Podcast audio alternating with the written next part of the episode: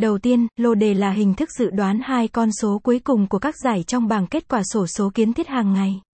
Khi trải nghiệm kiểu trực tuyến này sẽ không giống với kiểu chơi truyền thống trước kia. Cụ thể, anh em không cần thông qua các đơn vị trung gian như đại lý, nhà thầu hay thư ký. Điều này giúp người chơi thuận tiện hơn trong việc tham gia bất kể không gian và thời gian.